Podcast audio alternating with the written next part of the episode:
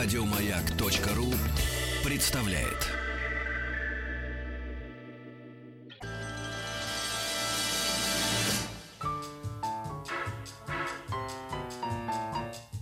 Научно-популярный радиожурнал. Кафедра. Дорогие друзья, приятно дарить подарки аттракцион неслыханной щедрости перед тем, как мы откроем очередную страницу нашего научно-популярного радиожурнала «Кафедра». Друзья, если вы живете в Москве или рядом с Москвой, или если вы собираетесь в ближайшее время в наш чудесный город, наш, я имею в виду не наш москвичей, Москва уникальный город, это единственный город в нашей стране, который принадлежит всем. Вот. Это вы слышите от коренного москвича. Так вот, если собираетесь в Москву или в Москве живете, позвоните сейчас на маяк 8 495 728 7171. Первый дозвонившийся получит комплект, между прочим, билетов в цирк танцующих фонтанов «Аквамарин». Комплект состоит из двух билетов. Он, она или вы и ребенок. Лучше с ребенком, конечно. Шоу, в котором цирковое искусство сливается с танцами фонтанов, ледовым, ой, извините, ледовым балетом, ну, судя по всему, по погоде это под крышей, понимаете. Это все одно захватывающее действие. Кстати, о захватывающем действии мы сейчас и будем говорить. Ну, где-то, наверное, секунд через 30 начнем. Кафедра. Сегодня мы поговорим о человеке, о котором можно говорить при, там, с привязкой к дате, к дню рождения, а можно вообще каждый день и очень много. Огромное спасибо нашей гости, заведующей отделом графики 18-го, начала 20 века Государственной Третьяковской галереи Ирине Викторовне Шумановой за то, что пришла к нам. Здравствуйте, Ирина Викторовна. Здравствуйте. Будем говорить о великом Дягилеве. Вот я тему такую придумал, как не специалист по жизни и творчеству. Мы больше о творчестве будем говорить, чем о жизни. Сергей Дягилев — это человек, заново открыл миру Россию. Ваше же мнение... Что он открыл Вообще, миру. вообще открыл миру Россию. Да. А почему? Вот так вот. А почему?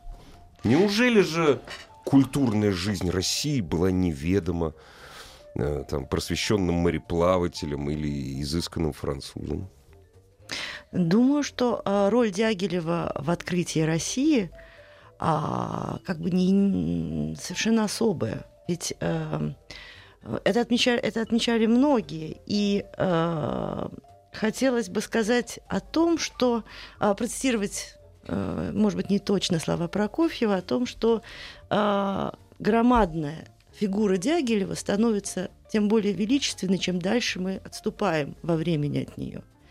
И э, я должна сказать, что действительно о Дягилеве можно говорить вечно, и э, необходимо сказать, что э, сведения о нем достаточно противоречивы, и восприятие Дягилева меняется на протяжении всего XX века. Э, и противоречивость при этом сохраняется. Его очень странно или э, двояко воспринимали современники и друзья. Э, оценки э, колебались от э, величия до очень негативного отношения к нему. То есть Дягилев э, Дягилев такой человек, который вызывал огонь на себя, который вызывал э, огромные, э, который вызывал реакцию публики невероятную совершенно. И на самом деле, мне кажется, что нет, наверное, другого человека в русском искусстве, о котором написано так много. Ну, включая и это, Пушкина. И это удивительно. Вот смотрите, 31 марта, ну, можно поднять что-нибудь за 145 лет со дня рождения Дягилева.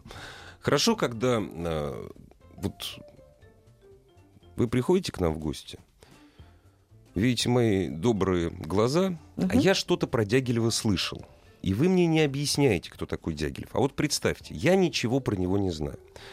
И я вот слышу, это человек, который открыл Россию. И тогда я прошу у вас, ничтоже сумняшися, а кто он? Может, он художник? Может, он танцор? Может, он писатель?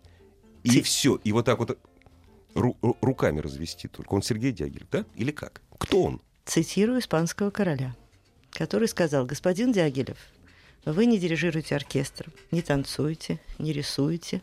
Кто же вы такой? На что Дягилев ответил, Ваше Величество, вы тоже ничего не делаете, но без вас нельзя. Дягилев антрепренер. Сейчас мы, наверное, Вот, я сказали ждал это- бы я вот слово вот слово это ждал. менеджер. Да. Хотя а, есть... Продюсер.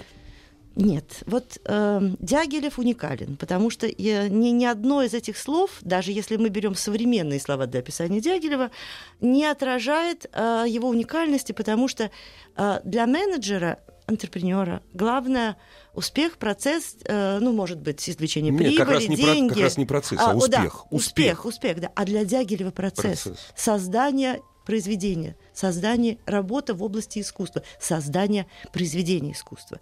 И это принципиально, это а, стремление выразить себя в искусстве, изменить мир посредством искусства, создать новый мир искусства. А, вот это желание а, лежит, объясняется, наверное, и биографией Дягилева, и его воспитанием, и там, как, тем, как складывалась его жизнь. И ам, мне бы хотелось сказать, что а, вот к столетию, к столетию сезонов, э, русских сезонов в Париже, а, конечно, Дягилев у нас прежде всего связан, наверное, с двумя э, событиями в культурной жизни, с двумя. э, Это создание э, журнала «Мир искусства» и э, объединение «Мир искусства» и созданием русского, русских сезонов или русского балета Дягилева в Париже. А, хотя он сделал гораздо больше, и, может быть, если мы успеем, мы сегодня об этом поговорим. Но Я А, сразу говорю, не успеем. да, вот я тоже Не хотела, хотела сказать о том, что, может быть, мы э, не будем идти строго по биографии Дягилева, а будем комментировать Не, какие-то мы, интересные... Мы сейчас по биографии эм, пойдем и дойдем где-нибудь до 25 лет, и на этом у нас час закончится. На самом деле. Понимаете, э, я сейчас займу 30 секунд. Задача программы «Кафедра», задача каждой страницы не рассказать в течение часа, это очень коротко, о событии, явлении, человеке, а просто заинтересовать наших радиослушателей. А дальше как мультфильм «Золотая антилопа». Дальше пойдешь сам. Да, вот дальше, э, ведь э, вот мы сделали выставку Дягилевскую в 2009 году, посвященную первому русскому сезону, первому балетному русскому сезону. Балетному это балетному да. русскому сезону. А, И прошло 7 лет, вот прошло так много времени, хотя мне кажется, что это было только вчера, но Дягилев не оставляет Третьяковскую галерею, и во многих наших проектах все равно тень Дягилева где-то где маячит. А, Это сейчас будет выставка Декирика, и там привезут из Виктории Альберта костюмы к балету, который он оформлял для Дягилева. А потом у нас будет выставка Михаила Ларионова, человека, который написал, наверное, одну из лучших биографий Дягилева. А, э, и а, затем у нас будет большая выставка, посвященная вкладу России, а, ну как бы роли России в, э, в моде 20 века. И там русские сезоны Дягилева будут ключевой темой. Ну куда без, без него? Без Дягилева никуда, да. невозможно. Вы знаете, это, э, он действительно очень многое определил в русской культуре на рубеже веков.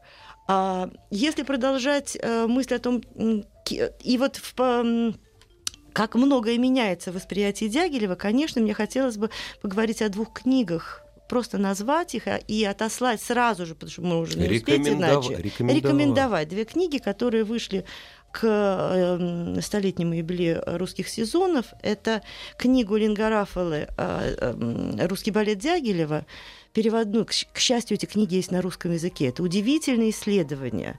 а, Потому что Линга Рафала а, рассматривает эм, э, сезоны, балетные сезоны, как а, некий организм, как функционировал этот организм с точки зрения а, и финансов, и взаимоотношений внутри, и взаимоотношения а, этого а, балетной антрепризы с, с явлениями а, художественной культуры в разных странах мира. Удивительная, а, точная и эм, деликатная при этом книга, которая основана на архивных материалах. Потому что о Дягилеве огромное количество материалов сохранилось, но они рассеяны по всему миру. Это можно сказать об архивных материалах, которые находятся а, в Англии, в Америке, в Австралии. М, их много в разных фон- фонде, в фонде Кахно, в фонде Дягилева-Стравинского. То есть это все нужно а, в, э, в архиве танца в, Нью- в Нью-Йорке. Это все огромное количество материалов, которые просто, просто трудно осознать. Вот а, в книге Линга Рафала сделана такая попытка великолепная. А, то есть она объясняет Дягилева с точки зрения, как это функционировало. А другая книга э, Шейна Схейна, она о Дягилеве человека. Она тоже вышла э, в, в преддверии юбилея Дягилевских сезонов. И она очень много объясняет о том, как сложилась личность Дягилева. Э, Шейн великолепный исследователь, очень тонкий, и мы его воспринимаем как ну, почти родственника Дягилева. Так э, глубоко он проник в личность э, этого великого человека. Э, так много он написал о э, годах его становления, что Дягилев становится понятен по-человечески. И вот эти две книги дают совершенно новое, новый масштаб Дягилева. Это очень важно, очень рекомендую. Новый, но далеко не последний. Не последний, Дай наверное. бог, за ближайшие 200 лет э, еще чуть-чуть ближе мы подойдем к раскрытию этой фигуры. А сейчас мы сделаем паузу небольшую. Кафедра. В преддверии 145-летия нашего великого... со- Вот говоришь, великий соотечественник, и все сразу такое бронзовое становится. Сергея Дягилева. Беседуем с заведующей отделом графики 18-го начала 20 века Третьяковки, Государственной Третьяковской э, галереи Ириной Викторовной Шумановой. Вот редко я торможу в задавании вопросов, а здесь действительно фигура такого размера, и даже не знаешь, как подступиться, поскольку я не исследователь его творчества, я просто восторженный поклонник всего, что он делал. Ну, то, что я знаю. Огромное спасибо, кстати, Сергею Дягилеву за то, что он не поехал создавать нового человека, как многие люди искусства, находившиеся за рубежом, то есть не вернулся в Россию. Огромное ему за это спасибо большое, потому что дальше его судьба сложилась бы ну, проживи он лет 70 и вернись в Россию. Все, все было Он по-другому. несколько раз пытался вернуться. Хотел бы Не вернулся. пустили. Хотел бы вернулся. Знаете, вот... Вот Он ну, хотел вернуться триумфатором. Ну, конечно, я А, вот, вот да. подбирал это слово. Да, да, а да, триумфатор не ждали абсолютно. не ждали. Абсолютно. Да, не в этом, конечно, был. трагедия Дягилева, что а, он- русский, вот русский, русский, русский, вот совсем русский человек, точно так же, как Иван Алексеевич, вот, ну, никак. Вот. Зато вот такая судьба. Скажите, пожалуйста, для вас все-таки Дягиль — это тот гвоздик, на котором висит русское изобразительное искусство начала 20 века, с самого начала, или тот гвоздик, ну, знаете, гвоздик вытаскиваешь, и все сразу падает, вот сразу. Или все-таки балет? Или совершенно невозможно оторвать одно от другого? Да, вы знаете, права на Дягилева предъявляют и искусствоведы, которые занимаются изобразительным искусством, и музыковеды, э, и, и, э, балетные люди. А, Но это, вы знаете, как, а, ну, если вам случится, случается, например, платить права за воспроизведение какого-то балета, Мгм. кусочка Мгм, дягилевского мгм. балета, вы это, это практически невозможно, потому что вы должны заплатить либретисту, ну, или там, Ну, тому, кто примерно, обладает правами, э, либретисту, художнику, музыканту, э, ну и так далее, театру, да. Вот все эти Дягилев э, одновременно принадлежит, принадлежит всем видам искусства. И до литературы он сделал немало, Ну да. поскольку он собирал э, луч- лучшая коллекция, пушкинская была у Дягилева. Да. А, но и именно в этом, наверное, феномен Дягилева. Изначально Дягилев был музыкантом. Он э, был, хотел быть композитором, то есть он приехал, э, вернулся как бы в Петербург, из Перми приехал в 1890 году, а, поступил на юридический факультет, потом понял, что все-таки он хочет заниматься искусством, а, и он пытался поступить эм, в Петербургскую консерваторию, э, быть композитором. И однако римский Корсаков, которому он э, показ- показал свои произведения, сказал, что это безнадежно. Выходя от римского Корсакова, ну, как бы все, что, все, что связано с Дягилевым, конечно, это мифы, апокрифы, что здесь правда, неизвестно. А, Апокрифы. Остановимся да. на слове апокрифы.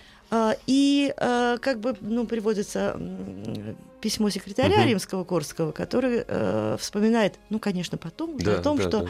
а, Дягилев вышел и сказал, ну, мы еще посмотрим, а, чье имя э, в истории русского искусства займет больше, э, будет более ну, да. знаменитым. Этот человек с молодых ногтей не мог быть вторым. Да, наверное, э, но он имел на это право, потому Конечно. что он умел воплощать. Вот, понимаете, что обидно? Вот мне почему-то это было обидно, потому что многие а многим казалось, что Дягилев делает все так легко, с этой легкой улыбкой, э, и э, ему так все легко дается, что э, он только воплощает чужие идеи. А э, его э, товарищам, его сотрудникам все время казалось, что идеи-то принадлежат им. А Вот м, бесконечный м, источник конфликтов между э, странных, очень таких меняющихся отношений между Александром Бедуа и Дягилевым. Э, Кто был ведомый, кто был ведущий. Даже э, вот теперь...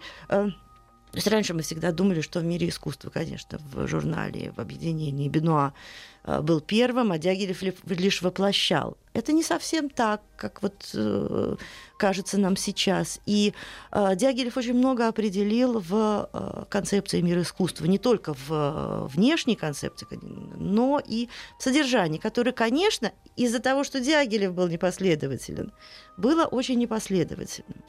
А Дягилев увлекался все время, вот ясно, когда он потерял интерес к миру искусства и увле- увлекся чем-то другим. Это вот ощущается, когда он, получив субсидии, все-таки продолжает издавать журнал, но тем не менее он уже увлекся другим. Он уже поступил в театр, а, он уже был э, назначен чиновником особых поручений при Императорском театре, и он уже увлекся э, театром ежегодником императорских театров, постановкой Сильвии. Все вот уже новое увлечение. Н- Здесь э, его ждало одно из самых, наверное, обидных, э, один из самых обидных провалов, когда э, Дягилев не было... Что, что произошло? Волконский отказался поместить информацию о том, что Дягилев главный, вот это к вашей как раз фразе. Дягилев главный при постановке Сильвии. Он оказался, отказался дать этот анонс боясь, что противники Дягилева на это среагируют. Он оставил как бы руководителем э, в, в информации, которую давал театр, главным был Волконский. Дягилев обиделся страшно. И он думал, что его покровители его поддержат. Но а, здесь он проиграл, и а, он был уволен с очень нехорошей формулировкой из императорских театров без права занимать государственные должности. Уволен за интригу. Или за что?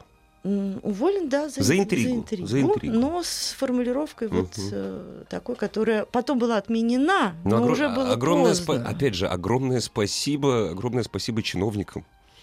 Ну, Ин- да. Иначе, знаете, в общем, даже такой сильный человек, сильный и слабый человек, как Дягилев, он бы в этой банке с пауками, он бы еще раньше умер, наверное. Ну, он все равно взаимодействовал с императорскими театрами, потому что... на а, других а, основах, осно- э, уже на, на другой базе. переманивая Да, балетмейстеров, конечно, артистов, конечно. это было как-то их используя, как ему удавалось использовать э, э, декоративные мастерские Это императорского не- не- театра, Да. уже уже будучи в ссоре с Телековским, он смог на Бориса Годунова э, выбить из него декорации, э, костюмы э, к Борису Годунову Нет, для то, что, Парижа. знаете, вот то, что в советское время это нормально, вот такие вот вещи были бы, а вот тогда нет. Ну, Строгая государственная система. И Телеков- да, Телековский не смог ему Да. отказать. Вот масса таких историй, связанных с Дягилевым.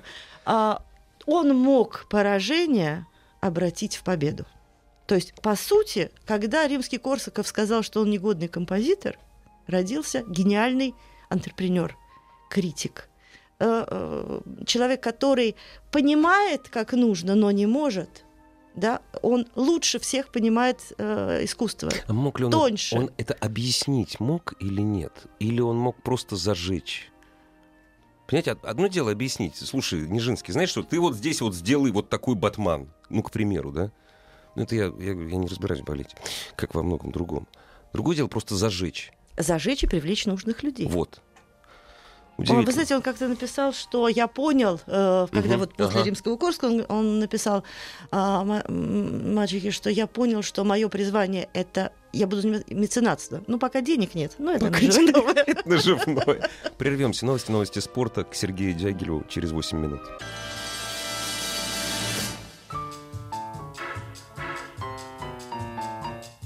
Научно-популярный радиожурнал. Кафедра.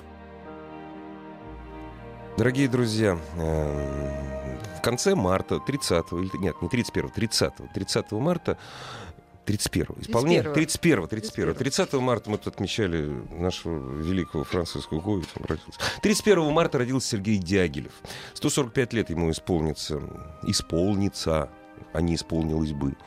Э, совсем скоро у нас сегодня в гостях заведующий отделом графики 18-го начала 20 века Государственной Третьяковской галереи. Дорогие друзья, по субботам работает за Москворечье, Лаврушинский, одни, а, одни из лучших мест. По, после программы с детьми, без детей, даже тещу можно взять, сходить, не пожалеете. Даже если вы коренной москвич. Москвичи же не ходят. Ирина Викторовна Шуманова у нас в гостях. Хотя последнее время ходит. Спасибо очереди на Серу. Кстати, Спасибо, Серову. Это к тому, что, дорогие друзья, знаете, вот выставка, та нашумевшая, она давно закончилась. Открою вам секрет. Крупнейшее собрание Серова, оно никуда не делось, оно в Третьяковке находится. Сходите, посмотрите.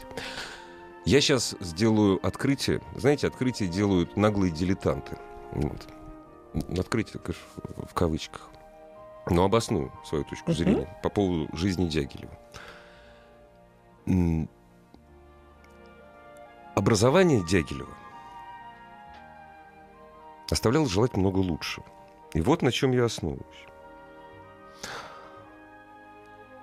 Наверное, крупнейший провал Дягилева – это его первая попытка вывоза русских артистов за рубеж. Ну, никому в голову не могло прийти. То есть Дягилев не представлял вообще, что такое современная музыка, отношение к опере в мире, ну, вообще к музыке. Вы задумайтесь только. Вести в страну, где первая опера появилась в 1600, не помню, каком-то году, то есть в одну из самых оперных стран мира, пусть не в оперный центр, все-таки Париж это не оперный центр. Оперный центр это, наверное, Лондон. Лондон, может быть, Лейпциг.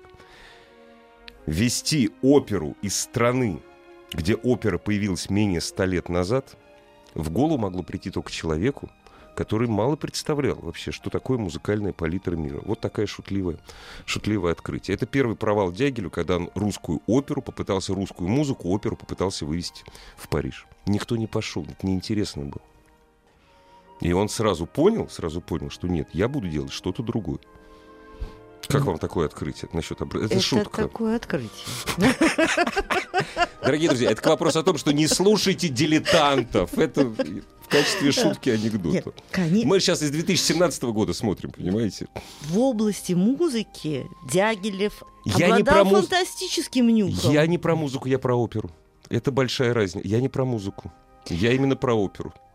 А в области оперы то, что делали э, русские композиторы «Могучие кучки», особенно мусорские, вот в ком в ком, а в мусорском Дягилев был уверен. Я прошу Он прощения. был уверен и в музыке, и в том, как он сделает, Я... он поставит Я... синтетическое произведение, а, ну да. вот это вот русскую оперу. А Шаляпин? Чтобы он...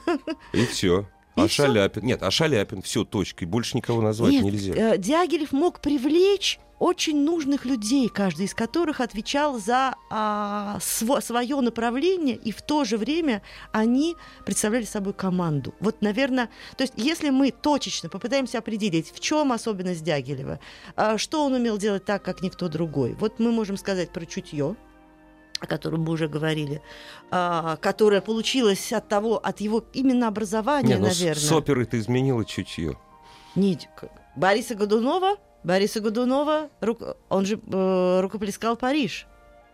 Сейчас к Борису Годунову, это моя любимая да? тема Бориса да? Годунова, да, а, мы сейчас я, значит, к ней за придем. За да. больной задел, хорошо. Вот. Но а, и а, Дягилев а, имел способность развиваться, потому что его художественные взгляды очень эволюционировали. То есть он, То умел, есть, если... он умел слушать слушать, слушать и воспринимать. воспринимать. У, него, а, у него был обнаженный нерв восприятия искусства, как ни у кого. А, и если, например, Александр Бенуа, ну такой тоже человек знающий, без, интеллектуал, э, энциклопедист, знающий так много, но ему а, художественное чутье иногда изменяла. Он, Ведь был, они, без, он был бескомпромиссный. Они не могли, Бенова, да, вот да. художники мир да. искусства, вообще это удивительное такой вот свойство, о котором я все время думаю, что художники мира искусства практически не эволюционировали. Их эволюция это не более чем погрешность. То есть Александр Бенуа как начинал, сказали, да, а, чем да, и вот 50-60, сколько лет он работал, Да, а он практически по стилю его произведения, его рисунок, в- я про рисунок, вот Про я в рисун- данном не, случае не- про не рисунок, да. специалист, не специалист, глядя на э, его рисунки, э, а я просто смотрел, глядя на его рисунки 30, ну, с разницей в 30 лет, не специалист, то есть я не атрибутирую по времени. Ну, есть, существует такое понятие, как устойчивое, устойчивое стилистическое, ус- устойчивый почерк. Вот у, у мир искусников удивительно устойчивый, Устойчивый почерк, что у Сомова. а, Что у Бенуа, что у Лансере, который э, и в дореволюционное время, и в советское время работал одинаково. И вот если вы придете сейчас на выставку, которая открыта в Лаврушинском переулке, а, которая называется «Графика стен. Эскизы монументальных росписей». Вы можете там увидеть Казанский вокзал, где э, эскизы Казанского вокзала ЛНСР, Мгм, мгм. и увидеть, как а, он плавно перетек из искусства дореволюционной эпохи к а, послереволюционному искусству. И а, среди... По времени. По, По, времени. не, по, по времени, да, а произведение практически то же самое. Ну то да, есть на да. а, таком плафоне в окружении ангелов а, вы можете заметить серп и молот и маленькую надпись СССР. Нормально, Вот хорошо. э, таким Да. образом я п- приглашаю вас на эту выставку. Извините за это маленькое отступление. Знаете А, что? возра- А вот именно от вас, именно от вас, от специалистов, и от вас, тоже, во-первых, большое вам спасибо, что вы к нам пришли. Вот и хочется такие приглашения слушать. Одно дело от меня, ну, от верхогляда, другое дело от вас. Я не кокетничаю, это правда. Продолжай. Да, возвращаемся к Дягилеву, да. А, вот способность к развитию, потому что когда он начинал, э, его художественное восприятие э, для него современным был там Цорн, то есть он, не, он, никто из них не обратил внимания на таких, например, французов, ну, Сезанн, Да, Ван Гог, да, да. это, это все прошло Ну, это мимо да. них. Так же, как потом мимо них прошли, э, прошел практически русский авангард. Ну, единственный художник, который был э, вовлечен Дягилевым, это Михаил Ларионов. И то попал он туда как муж Гончаровой, Мур которую Гончаров, да. да, пригласили да. как знамен- знаменитого, замечательного Мгм. декоративиста. Ну, мы еще об этом поговорим. Не, Вот. не И тем не менее нельзя говорить, что э, Дягилев, но он воспринимал э, э, современных французских художников, да? Он работал с э, Сертом, с Пикассо. Пикассо сказал, что Дягилев сделал для популяризации его э, творчества более, чем кто-либо другой. Да, я Да. первый раз слышу, удивительно. Да, вот об этом говорил Пикассо. Я, да. Не, Потом я, я- я верю охотно, охотно верю. Дерен, Матис, да, и все-таки из русских э, авангар- ну, авангардистов или из как бы более поздних он пригласил еще а, Якулова. Якулова, А да. то, что творил Лари- Ларионов, предвосхищая вообще весь балет, все постановки 20 века, а, и Дягилев дал ему полную свободу. То есть, если, э, я бы сказала так, что если восприятие э, изобразительного искусства, вкусы Дягилева все-таки оставались и были на, во времени, в том времени на уровне своей эпохи, то в области балета то, что он сделал, это открыло а, Он создал эпоху. он создал эпоху, и он открыл, открыл а, возможность для развития балета 20 века. Вы знаете, есть э, иллюстрация такая маленькая. Был фильм, по-моему, я- если я не ошибаюсь, называется «Человек-оркестр» с, с моим любимым Луи де. По-моему, «Человек-оркестр». Эм, руководитель танцевальной группы. Этот кусок из эм, э, у нас был вырезан по вполне понятным причинам. Фильм шел в советском прокате, но этот кусок был вырезан. И там говорит, у кого вы танцевали? Когда он э, проводит кастинг, мы даже слова такого не знали. И куча там, ну, выдуманных, разумеется, русских фамилий. Потому что 60-е годы фильм, там, года 67-68 Для человека, знакомого с балетом, обилие русских имен в балете середины 20 века, европейском балете, это более чем обычно. У нас это вырезали, разумеется. Мы не могли там звучать эти, эти фамилии русские. Там выдуманные, там не существовало таких танцоров, неважно.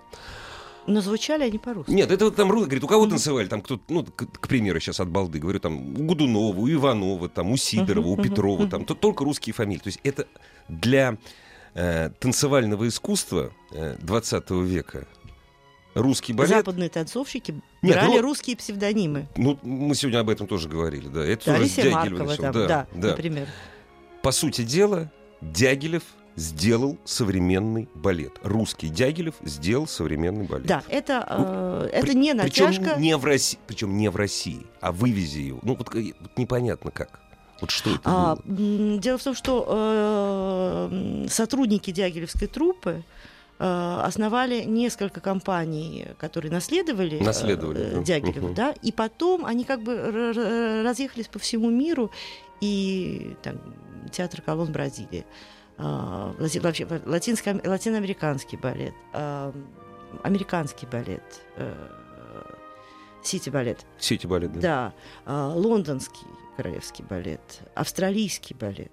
Это все Дя- нет, это всё Дягилев, Дягилев, А, да. Пари- па- Да, Парижская да. опера с Лифарем. О о чём мы говорим, Конечно. А, э, потому что Дягилев, до Дягилева, особенно во Франции, балет воспринимался как искусство, а, ну, как бы низкое искусство, не, не, не, ну, э, искусство развлечения. Конечно.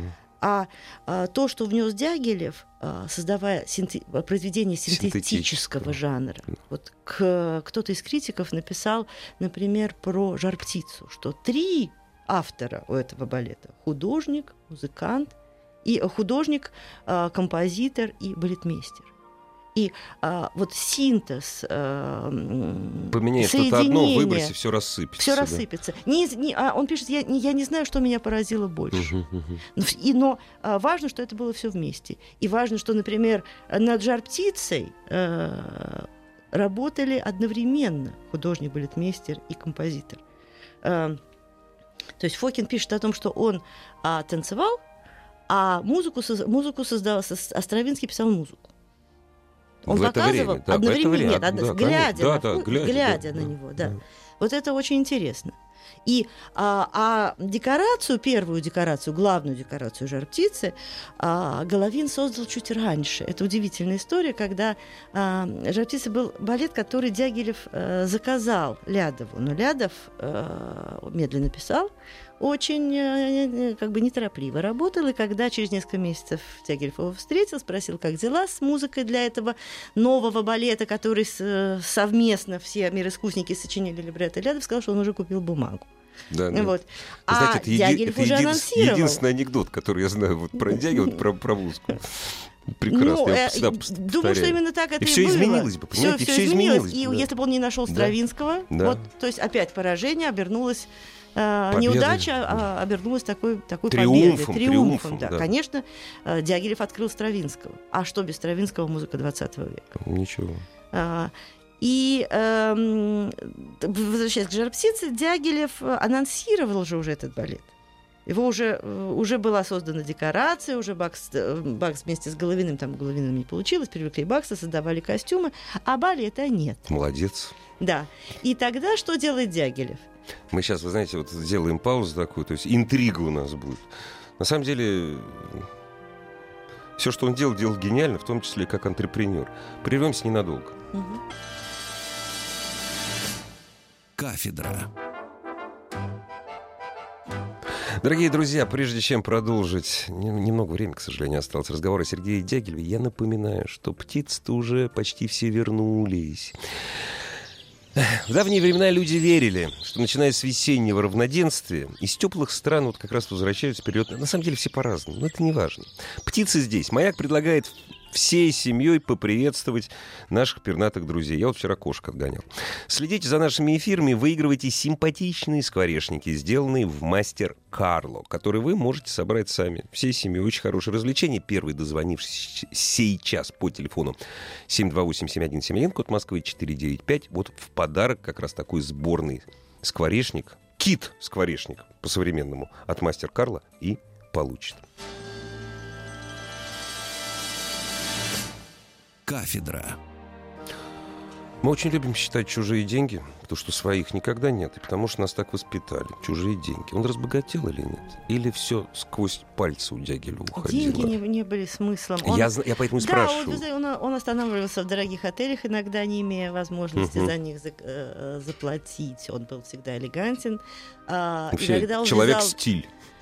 Да, иногда он влезал, и часто он влезал, и чаще всего он влезал в долги, но он всегда находил деньги для, для э, своих постановок. Для всего. Для, для всего. И, ну, более того, когда у него не было денег, артисты его балета относились к этому ну, с пониманием. А, вот очень тяжелым было американское турне, когда в, здесь началась в Европе началась война, труппа уехала в 2015 году на гастроли в Америку, и ну вот э, на современном жаргоне это называется чес. А, чес Они да. ездили по городам и весям. В вагонах э, перевозили с собой декорации, играли в разных небольших американских городах. И денег, денег не было. И иногда собирали деньги просто, допустим, на то, чтобы купить э, еду. По... еду да. Да. Но, тем не менее, никто не ушел из трупы. Э, то есть все сохраняли верность Дягилеву, ну, большинство, во всяком большинство, случае. Да. да. А, полагая, что он, э, он выплывет, он расправит крылья. Так Недав... и произошло. Недавно был день смерти Березовского. У него поговорка такая была – денег, сейчас скажу, деньги были, деньги будут, сейчас денег нет. Ну, сейчас вот Дягилев деньги также были, говорит, деньги он не считал, будут. что это проблема, да. Всего он... лишь средства. Деньги это всего лишь средства. Да, у него него были, были. и э, ему пом... он всегда находил тех людей, которые ему помогут. А иногда ему приходилось продавать например, декорации или э, костюмы. Угу. И тоже это все, все это послужило на пользу Дягилеву. А, например, Борис Годунов, о котором мы говорили вот, уже. дошли да, до Бориса Годунов. А, кажется, что мы все знаем про эту постановку, какие художники там были, а, скос, а, как это все прошло. Ведь там очень много интересного. Им предоставили на повестку декорации, на приладку всего один день. То есть вообще, вообще ничего. Один день. Вообще ничего. Ничего. Да. Дягилев вызвал причем были какие-то проблемы между русскими рабочими Мгм. сцены и французами. Дягилев вызвал всех и сказал, ну как, мы Мгм. сможем? То есть вот такой вот а, такой демократический, демократический жест, супердемократический жест. И все сказали, да, конечно, как же, Россия, мы сейчас все, все сделаем для, того, для русской культуры, мы сделаем все, ну, буквально. И за один день они повесили эту декорацию, а, то есть организовали всю сцену, и не было ни одной репетиции. Как? Ну, Я еще раз. знаете, дело как? Дело в том, ну практически Ну да. там небольшая приладка и все, но дело в том, что ведь все-таки Борис Годунов был, ну помимо, э, ну даже и в декорациях был значительно повторением той постановки, которая уже существовала в России. Первые постановки и оперу Дягилев привез. Это гастроли были русской оперы. Ну да. гастроли уже существующей оперы. И э, единственным исключением были э, декорации, э, которые повторяли на самом деле в значительной степени декорации Большого театра. И костюмы частично Дягилев э, выпросил у Позаимствовал, Телековского, да, да. позаимствовал у Телековского, а частично э, костюмы создавали сами э, участники Дягилевской труппы, Даже, художники. даже так. Билибин ездил по деревням, по весям, Собирал. опять собирал. А, Дягилев ходил по рынкам, а, блошиным рынкам Санкт-Петербурга. Например, ему понравились татарские рас- расписные платки, из которых он, из которых он хотел сделать воротники а, боярских одежд. То есть это была не исторически а, правильная и точная А э, Ему это неинтересно опера. было. Это было очень красочно. Да. Но а, с, и с- деньгами было нехорошо. Прид- пришлось продать эти костюмы. Он продал их э, сначала э, Гинзбургу, потом тот Бичему, а потом они попали, эти костюмы, в Гранд-Опера. И когда в тринадцатом году Дягилев восстанавливал, э, то есть еще раз ставил, так скажем, лучше Бориса Мгм. Годунова в Париже, а, были частично использованы эти костюмы. Поэтому была очень большая проблема с атрибуцией этих костюмов из Гранд-Опера. К какой постановке они Ага, относятся? ага. И сейчас, вот ну совсем не, не так давно, после того, как был сделан а, музей а, костюма, э, театрального костюма в Мулене в- во Франции, и туда попали все театральные мастерские, и там колоссальное собрание дягилевских и а, дягилевских костюмов, в том числе, ну, интереснейшее, а, там Федоровский, Бакст, ой, очень интересное собрание. И вот там костюмы к Борису Годунову, первому Борису Годунову. Это безумно интересно. А, Знаете, вот это практически детективная история. Ой, детективных это детектив, историй огромное да. количество детективных историй, связанных именно с предметным, я бы так сказала, с предметным миром дягилевских балетов. Потому что если э, ну, я все-таки специалист по выставкам, по э, визуаль, визуализации, э, То есть исслед... эти... визуальному исследованию. С этим так. методологически проще, методологически, с картинами с картинами, с э, декорациями? Или не проще тоже? Нет, ну и с картинами ведь очень трудно восстановить, например, э, выставки э, «Мир искусства». Вот да. полностью восстановить выставки «Мир искусства» практически невозможно. Мы несколько раз пытались. Русский музей пошел по очень интересному пути. Они восстанавливали кусочки своей выставки. Ой, говорить бы, говорить бы и говорить. Вы знаете, в свое время, ну, в 19 веке Оскар Уальд сказал, вся моя, моя беда в том, что живу я гениально, а пишу всего лишь талантливо. Все, что делал Дягилев, дорогие друзья, поверьте, он делал гениально. гениально. Он делал гениально. Это великий соотечественник наш, это великий землянин. Спасибо вам большое. Спасибо Приход, вам и приходите в Третьяковскую галерею. Все в Лаврушинский. Еще больше подкастов на радиомаяк.ру